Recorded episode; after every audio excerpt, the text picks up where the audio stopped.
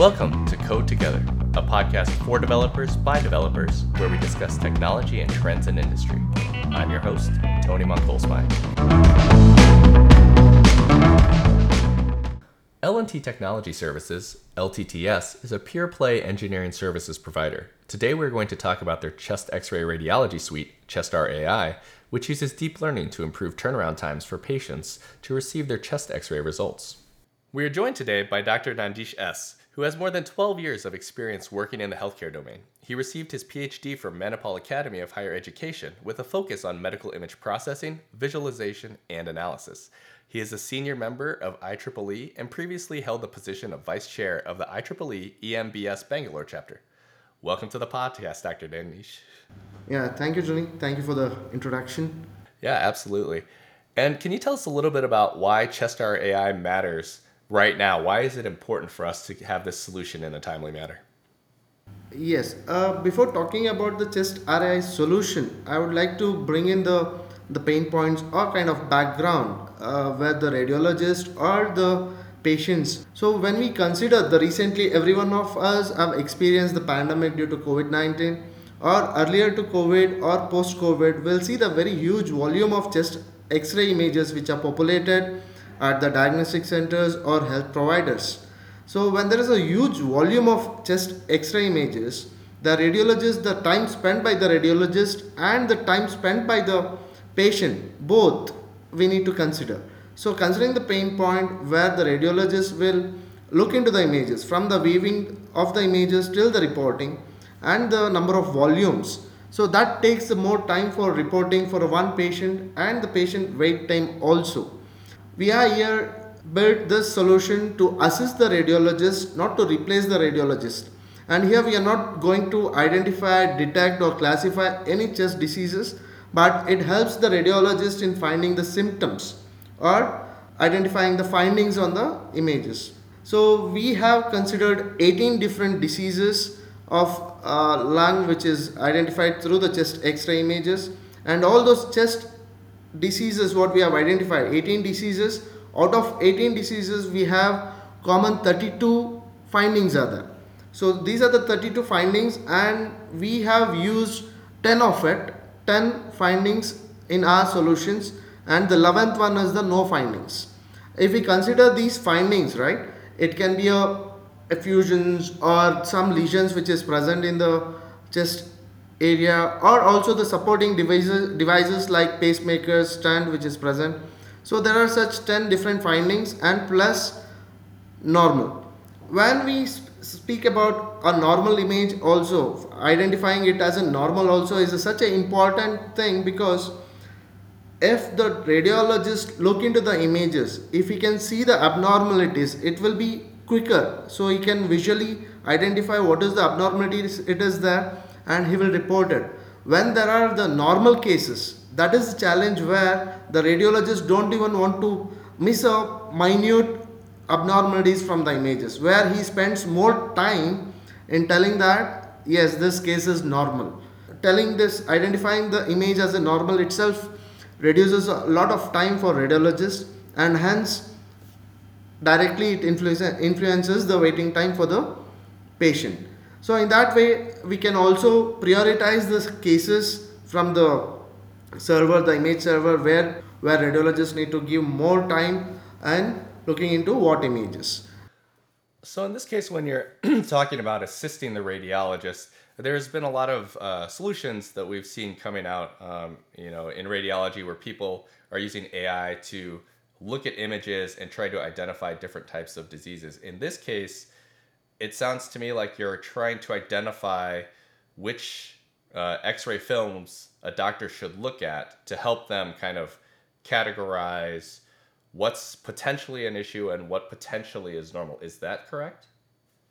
Yes potentially not the disease we are identifying. As i said there are 18 diseases are there and 18 diseases have a common symptoms or common findings in the images. So we are identifying those findings. So that will help the doctor to talk about what disease that person can be having it. So it will assist the doctor in finding uh, finding those uh, abnormalities. Okay. Um, how often do you guys update this model, and how do you make sure that that happens and is rolled out to customers in the right way? Uh, yeah, Tony. As I said, uh, for the 18 diseases, we have 32 findings, right? So we have considered only the 10 findings as of now. So we can enhance it considering the remaining other findings, but also for the yeah, to build a AI model, right? When we speak, we need to have a balanced data set. So for to consider the other findings, we need to have enough number of uh, image data. So we are working on it in enhancing it or uh, adding in more uh, findings to this uh, solutions what we are having.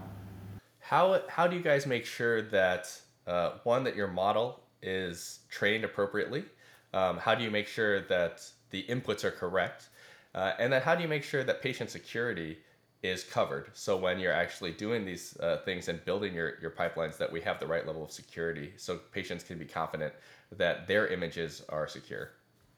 Yeah. First, coming into the patient security, right? Uh, we have adopted the uh, anonymization tool where it de-identifies the patient information before uh, giving it to our model, where we provide it to our users, where they first uh, run the images through our anonymization tool, and then it will be fed into the uh, AI solutions what we have. And coming into the uh, how do we access it, and the morely more more of it is we take help leverage the uh, radiologist or the trained uh, radiologist who are associated with us in assessing the outcome of the AI predictions.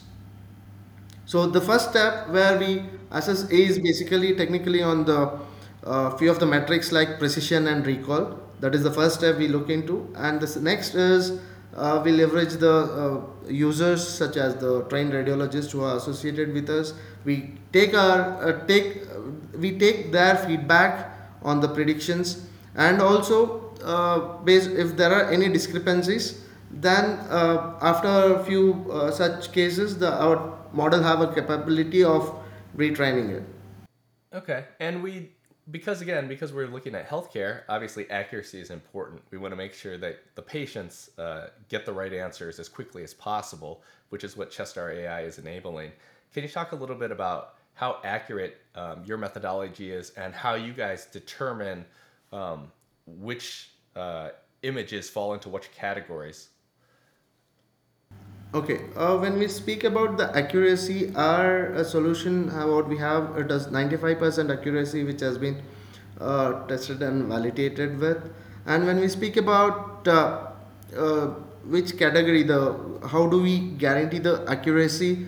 For as I said, it is more of the help of our users, who are the trained radiologists, to give us a feedback on the prediction given out.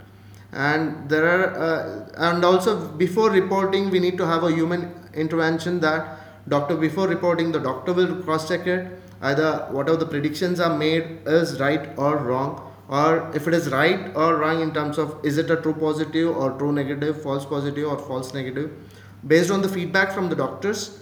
So we will make it more uh, uh, accurate when you go to a doctor that's using your solution, you know, if I'm a patient, I guess my thought would be I want to make sure that a doctor is looking at my image rather than letting AI make that decision. So, is it true that a doctor is always going to look at my image and you guys are just trying to help them classify it?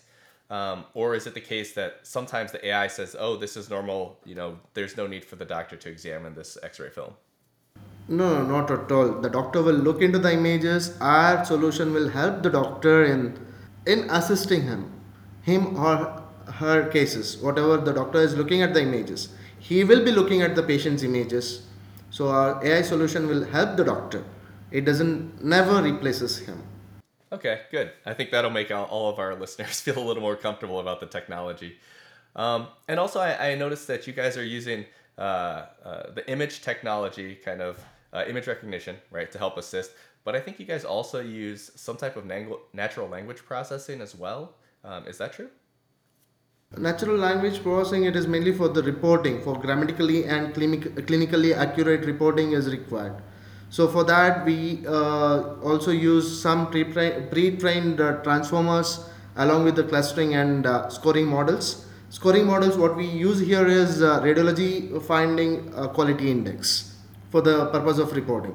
So the radiological finding quality index, can you talk a little bit about that? Is that something that you guys came up with yourself, or is that something that uh, you've used from like third parties? Is, is it something standard or is it something custom? No, it is uh, something standard where we have this RF uh, quality index. Th- those are the scoring models along with the clustering, and we have used the pre-trained transformers for that. That is mainly for grammatically and clinically accurate uh, report generation. So we talked a little bit in our meeting before we actually started recording the podcast about that potentially this enables multiple workflows uh, for both hospitals and individual radiologists. Can you talk a little bit about what the expected use case is and how you guys are planning to help uh, radiology departments around the world? Yes, and when we talk about our users, right, mainly they are the radiologists. When we look into the radiologist, the radiologist, few radiologists will be visiting multiple centers or it will be in the one uh, healthcare provider. When we talk about the provider, it can be a hospital. So we have two uh, different workflows where it can be used at the hospital and one at the radiology uh, for the individual radiologist. When we speak about the hospital based workflow, so our solution is capable of integrated with their PACS system. The PACS is a DICOM uh, picture archiving and communication system which stores all the medical data which are supported by DICOM. So our solution is capable of fetching the studies from the PACS and then uh, it will be created the dashboard out of the PACS images and where the doctors can see all the cases in the dashboard and you can click on one cases and we have the option of ask AI. It will be a normal image viewer where every hospital will be having along with their imaging modalities so this will be one among uh, similar to that. It will be a, normal uh, uh, software which is given as it is provided with other imaging modalities also. So this will just fit in with the radiology department connected to their PACS where doctors can see all the images here. They can fetch it from the PACS and while viewing the images we have the option of ask AI. So once they click on that ask AI, so the prediction will come on the screen. And it is not only the prediction it also identify localizes the region and give the annotations as per the size of the abnormality or as per the findings. So along with the predictions they get the localization and also they get the size of the uh, findings. There is a second workflow for the individual radiologist in that second workflow where the individual radiologist will be uh, uh, need to upload the images to the solution what we have so it will be de-identified, it will run through our anonymization tool and it will be uploaded to the solution and the Ask AI will be worked on that. And after that the workflow is same So these are the two different workflows what we have uh, come up with where it can fit for the hospitals or for the individual radiologist. And when we talk about how Intel uh, has partnered with LTTS, obviously Intel we're we care about making things faster, uh, more efficient for, in terms of technology. So can you talk a little bit about uh, how Intel's OpenVINO toolkit and the AI analytics toolkit has helped you guys deliver a solution, a quality solution um, to your customers faster? Yeah, when we speak about the AI solutions, right?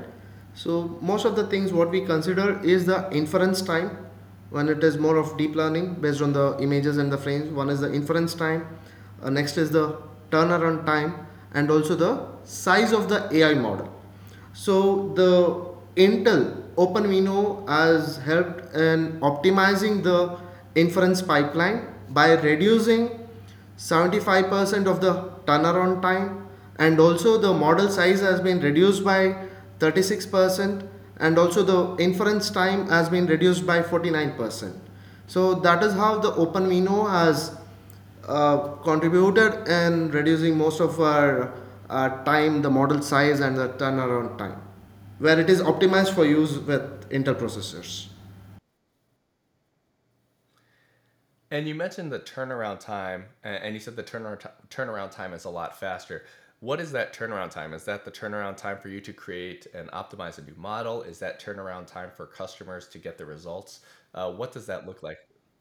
turnaround time with respect to the result with respect to the process time where the doctor looks the look uh, start looking at the image and then he will identify the findings and then he will start reporting it So from the viewing of the image till the reporting of that particular cases, where that time has reduced to 75%. So that is the turnaround time uh, what we are talking about. When we speak about time where the taken by the doctor, then obviously it will uh, reduces the waiting time of the patient. Okay, great. So I'm going to get basically, I'm going to get my results um, in only 25% of the time as I would have had before, is kind of what you're saying. Yes. Oh, that's fantastic. And also, I can say that uh, when we speak about turnaround time, when we uh, look into the uh, inference pipeline, right? By using Intel OpenVINO, it has been made us 1.84 times faster. Can you talk about why targeting x rays is important versus some other type of diagnostic tool? Yeah, because as I initially spoke, right, the huge volume of X-ray, chest X-ray images are populated, and but the most of the cities don't have that many number of radiologists in place to report it faster. So, and X-ray is the easily available modality uh, in every cities. It's not like CT or MRI where they need to travel or go far to get it done. X-ray is very much uh, handy where the patient or the patient side persons can reach out to. Also, the any doctors will first go with the X-ray investigation before asking the patient to go for CT or MRI. So X-ray is the first investigation for to do the diagnosis. So hence the volume of X-ray images are more, and uh, the reporting time should also be quicker, so that patient can be referred for further investigation based on the X-ray images. So this is itself take more time. Then obviously it will affect on the further investigations where the patient need to undergo. Uh, it sounds like you guys have an end to end pipeline uh, to enable radiologists. Are there other competing solutions that you guys uh, have looked at, uh, and how does your product compare versus what they're providing? See, we compared with one of the solutions where they the number of images used for training, right? So we have used fifty thousand, and they have used one point five lakhs or two lakhs images. With the fifty thousand images, if we are uh, having a better accuracy, if we are further, if we get more data, and if we train the model on that, obviously will the accuracy level will be high.